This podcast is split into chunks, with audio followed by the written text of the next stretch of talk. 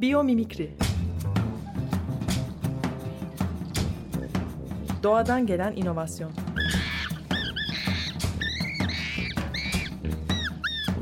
Hazırlayan ve sunan Zeynep Arhon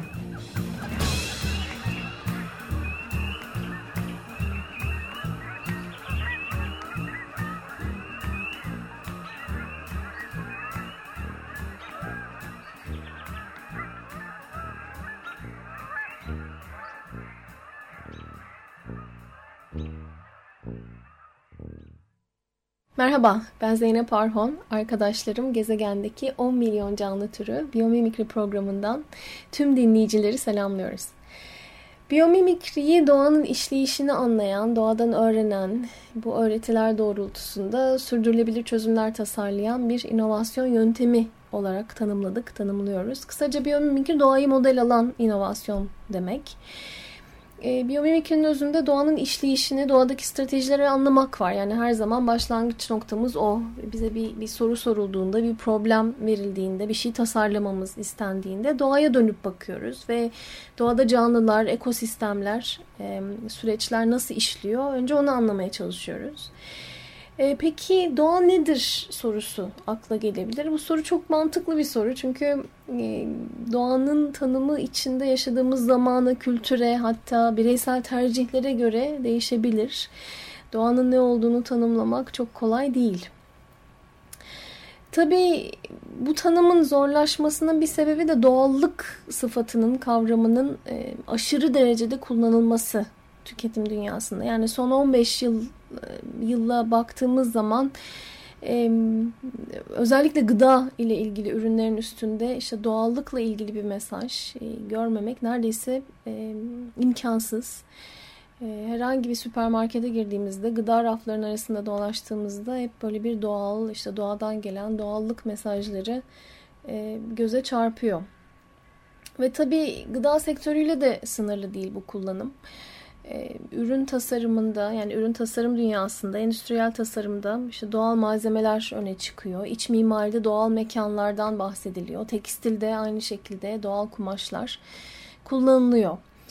E, hatta tüketim dünyası bir yana yaşamın belli başlı mihenk taşlarında da karşılaşıyoruz doğal sıfatıyla. E, bundan da kastım şu işte doğal doğum, doğal evlilik, doğal ölüm.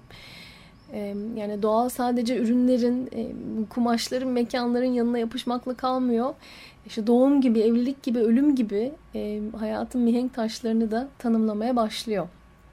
Ve tabii bu kullanım yani doğallık kavramının, doğallık tanımının bu kadar öne çıkması, bu kadar hayatın içinde kullanılması neyin doğa olduğunu tanımlamayı da biraz daha zorlaştırıyor. Çünkü o tanımın ya da olası tanımların üstünde bir katman ekliyor.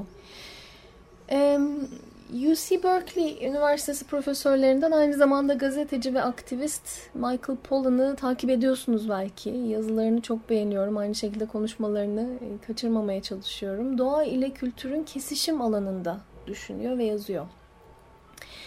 Geçtiğimiz yıl doğa ve doğallık üzerine yani doğanın doğallığın ne olduğu üzerine e, nefis bir makalesi yayınlandı The New York Times Magazine'de. Ben de programın bu bölümünde makaleyi e, kullanmaya karar verdim. Yani makaleden alıntılar yaparak e, doğanın tanımı hakkında konuş, konuşacağım bu hafta. E, ve tabii biyomimikri doğayı nasıl görüyor, nasıl tanımlıyor? Konuyu oraya bağlayacağım. Çünkü e, biyomimikrinin bahsettiğimiz gibi özünde doğayı anlamak var. O zaman doğa nedir, nedir sorusunu sormak da bu programda mantıklı. E, peki doğa nedir gerçekten? E, sizin için nedir? E, eğer araba kullanmıyorsanız, tehlikeli bir duruma e, girmeyecekseniz gözlerinizi birkaç dakikalığına kapatın. Doğanın içinde olduğunuzu hayal edin. Nasıl bir, bir mekandasınız? Doğa sizin için nasıl? Nasıl bir yer? Aslında merak ediyorum. Yani keşke yüz yüze olabilsek, konuşabilsek ama tabii mecra buna izin vermiyor. E, belki yeşil bir yerdesiniz e, bahar yağmurundan uzamış otların içinde uzanıyorsunuz. E, işte otların kokusu, e, çiçeklerin kokusu e, burnunuza doluyor. E, kuş sesleri belki duyuyorsunuz. Ve dinledikçe farklı tür kuşları fark ediyorsunuz. Belki ışıl ışıl akan tertemiz bir ırmağın kenarındasınız.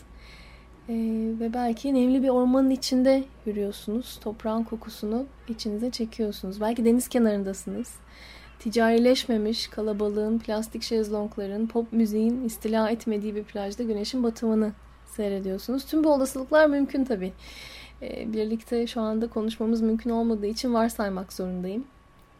E, ve tabii e, şu anda programı dinleyen herkesin bu tanımlardan e, birini hayal ettiğini e, varsayamam, iddia edemem. Ama genelde şehirli insana e, doğa nedir sorusunu sorduğumuz zaman yani doğayı tarif etmesini istediğimiz zaman bu, bu tür cevaplar, bu tür hayaller e, duyuyoruz. Yani şehirden, şehir karmaşasından uzak, temiz bir yer tarif ediliyor ve o temiz yerde insan yok. Yani o temiz yer insanın olmadığı, insan aktivitesinin e, bozmadığı bir yer. E, Michael Pollan da e, makalesinde şöyle diyor. Something in the human mind or heart seems to need a word of praise for all that humanity has not contaminated and for us that word is now uh, natural. Yani insanın e, zihninin, kalbinin derinliklerinde yatan bir şey, zihnimizin, kalbimizin bir köşesi insanlığın henüz kirletmediklerini özetleyecek bir kelime arıyor ve çoğumuz için e, bugünlerde o sihirli kelime doğal. E, doğayı düşündüğümüzde kendimizi, insanı e, e, o yerin dışında tutuyoruz. O yerin e, dışında bırakıyoruz. Yani doğa dediğimiz yerde, e, doğa diye hayal ettiğimiz yerde insan yok. E, doğa insanın elinin henüz değmediği ya da değdiyse bile henüz kirletmediği, çok fazla o yere karışmadığı bir, bir e, kurtarılmış bölge neredeyse. E, ve tabii doğa kirlenmemişliği, saflığı, güzelliği, bütünlüğü ifade ettiği için doğal sıfatı da son derece olumlu düşünceler ve hisler uyandırıyor. Öyle değil mi? Yani e, doğal dediğimiz zaman hep güzel şeyler aklımıza geliyor. Hep bir tebessüm beliriyor yüzümüzde. E, evet doğal sıfatı olumlu ama bir o kadar da kaygan. Yani tam olarak ne ifade ettiğini tanımlamak pek mümkün değil. Michael Pollan'ın da bahsettiği gibi. Ee, öyle ki geçtiğimiz birkaç yıl içinde Birleşik Devletler'de e, gıda üreticilerine doğal sıfatını yanıltıcı kullandıkları gerekçesiyle 200'den fazla dava açıldı. Yani e, işte patates ve mısır çerezi, meyve suyu hatta tavuk üreticileri bu davalardan nasibini aldı. E, ve davacıların iddiası şuydu. E, yani evet bu üreticiler doğal sıfatını kullanıyorlar ama ürünlerine baktığımız zaman öyle şeyler var ki bu ürünlerin içinde doğallıkla en azından tüketicinin aklındaki doğal kavramıyla hiç uyuşmuyor bunlar. Yani doğal, dolayısıyla o doğal sıfatı yanıltıcı bir sıfat ve bu üreticilerin artık bu sıfatı kullanmamaları gerekiyor. Yüksek fruktoz mısır şurubu, işte suni lezzet arttırıcı, renklendirici, e, kimyasal koruyucular e, ve tabii genetiği değiştirilmiş organizmalar e, tüketicinin aklındaki doğal kavramının dışında kalıyor. Davacıların iddiası bu. E, bu noktada yine Michael Pollan'ın bahsettiğim makalesine e, döneyim ve oradan birkaç paragrafın çevirisini paylaşayım. E, seçtiğim bölümün çevirisi şöyle. E, İnsanın aklında ya da kalbindeki bir şey insanlığın henüz kirletmediği her şeyi tanımlayacak bir kelime veya terim arıyor sanki. Günümüzde o aranan sihirli kelime doğal. Doğallık bir ideal adeta ve bu ideal farklı ortamlarda dile getiriliyor. Sık sık kullanılıyor. Hastalıklardan korunmak için aşılanmaya karşı çıkanlar örneğin doğal bağışıklık dedikleri bir alternatiften bahsediyorlar. E, doğal bağışıklık hastalığın e, kaynağı olan patojene, virüse, e, bakteriye neyse maruz kalmakla gelişiyor. Bu gruba göre doğal bağışıklık aşı ile gelen bağışıklıktan çok daha üstün. Çünkü aşı olmak söz konusu patojenin insan tarafından laboratuvar ortamında deaktive edilmesi yani zararsız kılınması demek. E, aşı karşıtı Campaign for Truth in Medicine sitesinde şöyle yazıyor. vücudunuzu aşıya vücudunuza aşıyı enjekte ettiğinizde doğal olmayan bir şey yapıyorsunuz. E, şöyle diyor Michael Pollan bu konuyla ilgili. Şunu unutmayalım ki tarihte homoseksüellik de doğal olmamak ile karalandı.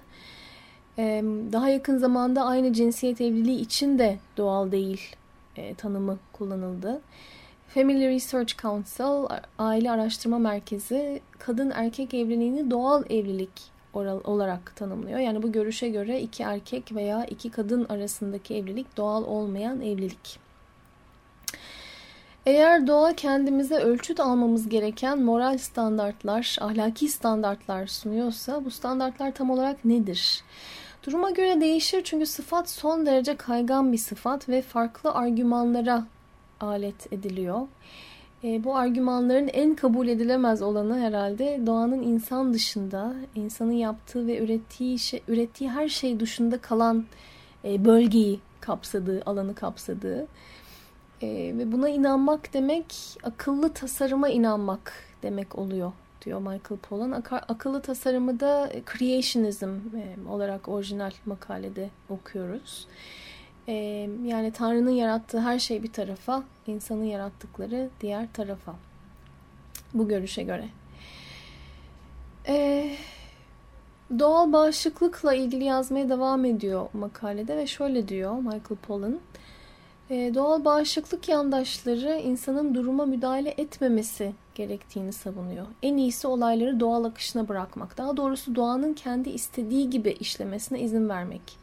E böyle baktığımızda ilaçların neredeyse tümü doğayı akışına bırakmaz, bırakmamak için vardır ve ilaçları sevmemizin sebebi tam olarak da budur. İlaçlar bizi hastalıklardan korudukları, ölümden döndürdükleri için iyidir. E, olayları akışına bırakmak, tedavi olmamak ve ölmek bazıları için daha doğal görünse de çoğunluk için arzu edilen durum bu değildir. Fakat tıbbın müdahalesine duyulan arzunun düştüğü, azaldığı, doğanın işleyişine duyulan inancın yükseldiği zamanlar var. Örneğin doğum. Son yıllarda insanlığın teknolojik dehasının reddedildiği ve e, doğal doğum olarak tanımlanan sürecin yüceltildiğini görüyoruz. Aynı şekilde ölüm. Doğal, dölü, doğal ölüm kavramı da popülerlik kazanmakta. Evet, biyomimikri doğadan gelen inovasyon programındayız. Bu hafta doğanın ne olduğunu tanımlıyoruz, tanımlamaya çalışıyoruz daha doğrusu. Ve bu tanımı yapmak için Michael Pollan'ın Doğallık Artık Neden Bir Şey ifade Etmiyor başlıklı makalesinden alıntılar yapıyoruz. Şimdi kısa bir müzik arası verelim. Aradan sonra doğanın ne olduğu ya da ne olmadığı ile ilgili konuşmaya devam edeceğiz. Müzik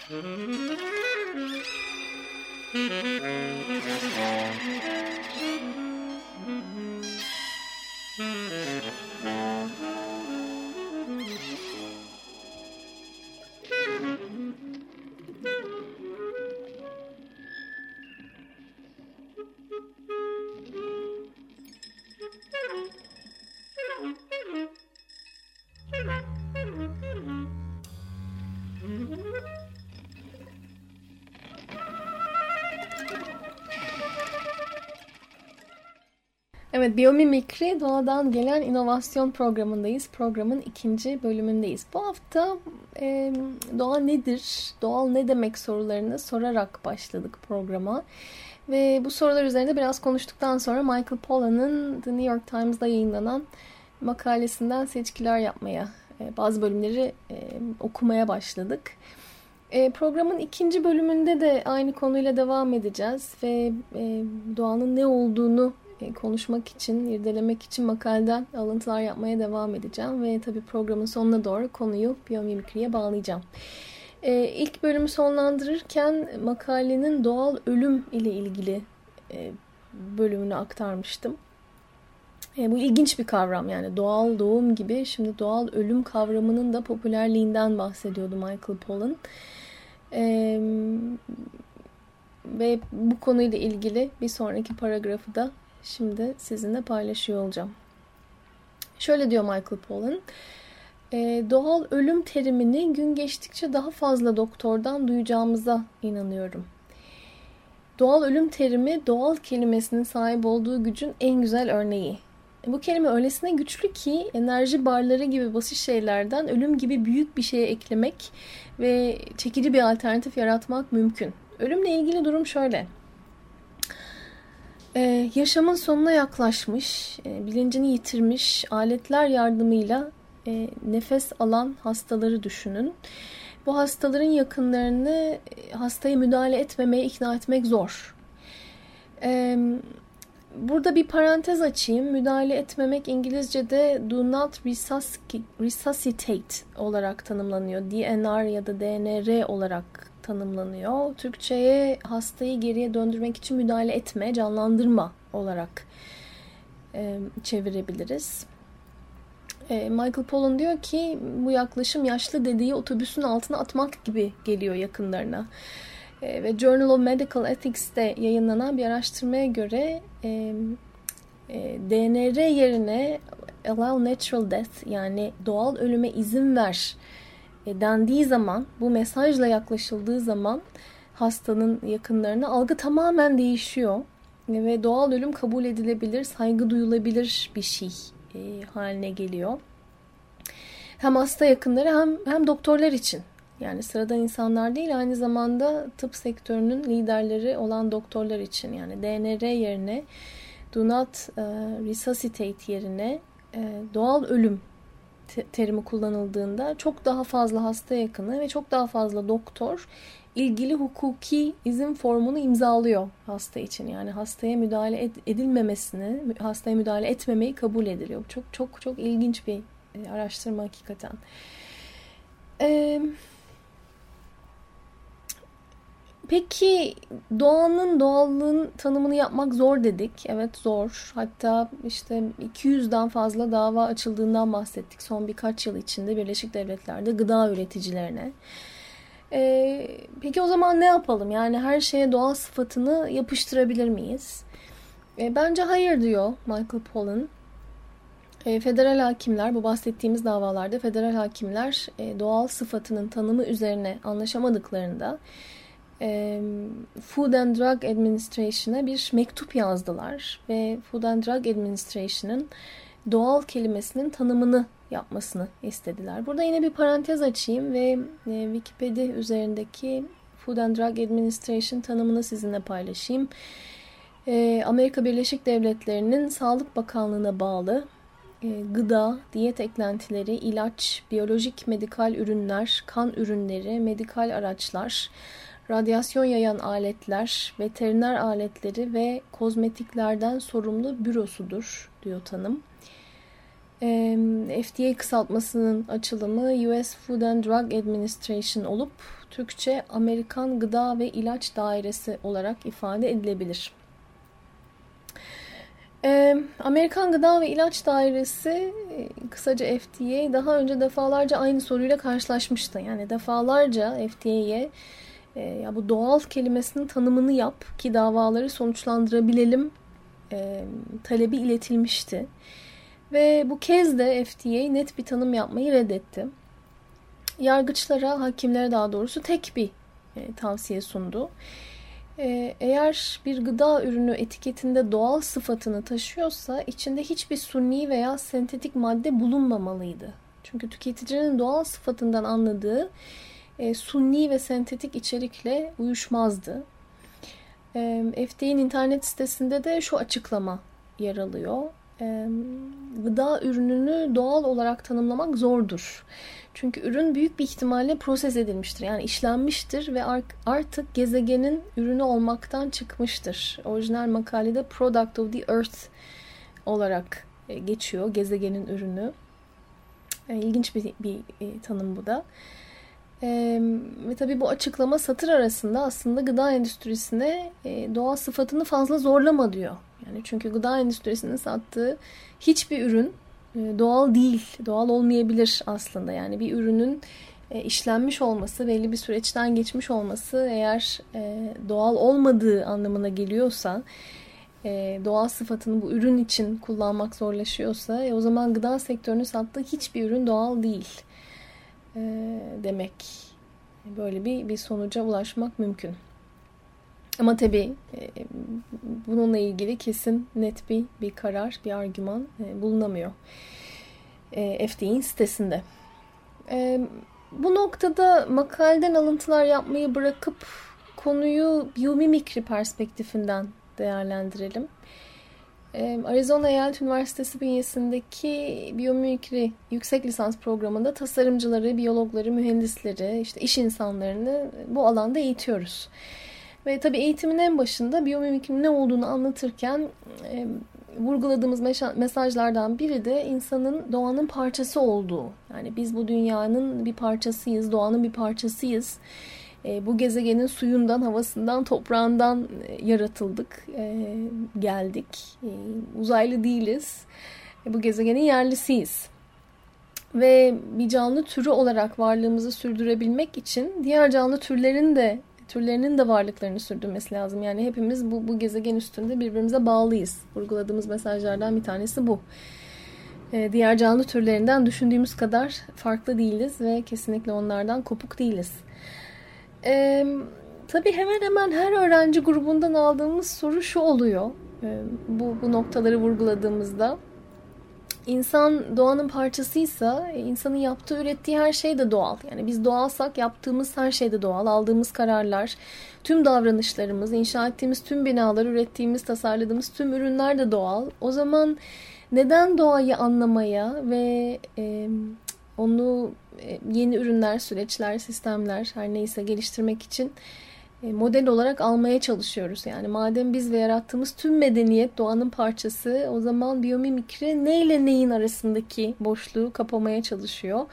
Bu da çok güzel bir soru.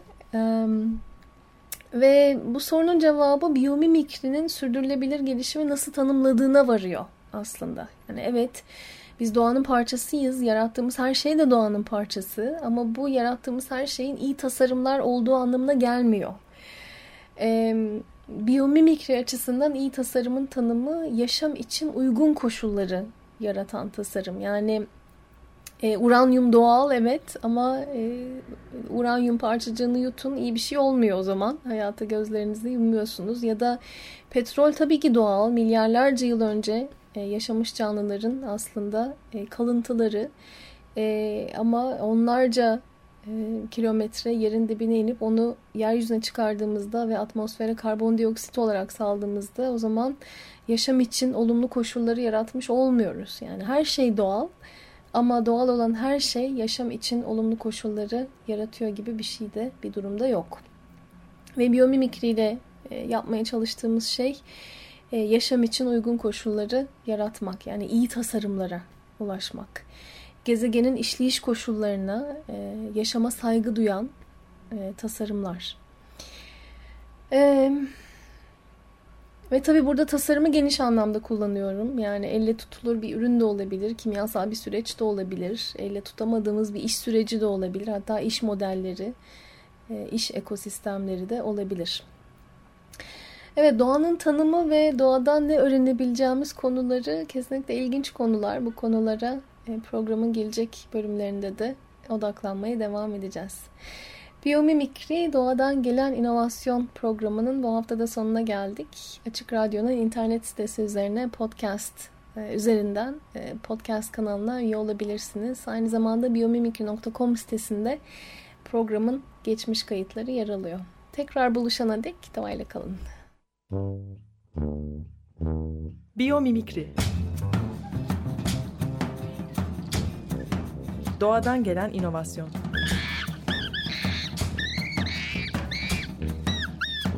Hazırlayan ve sunan Zeynep Arhon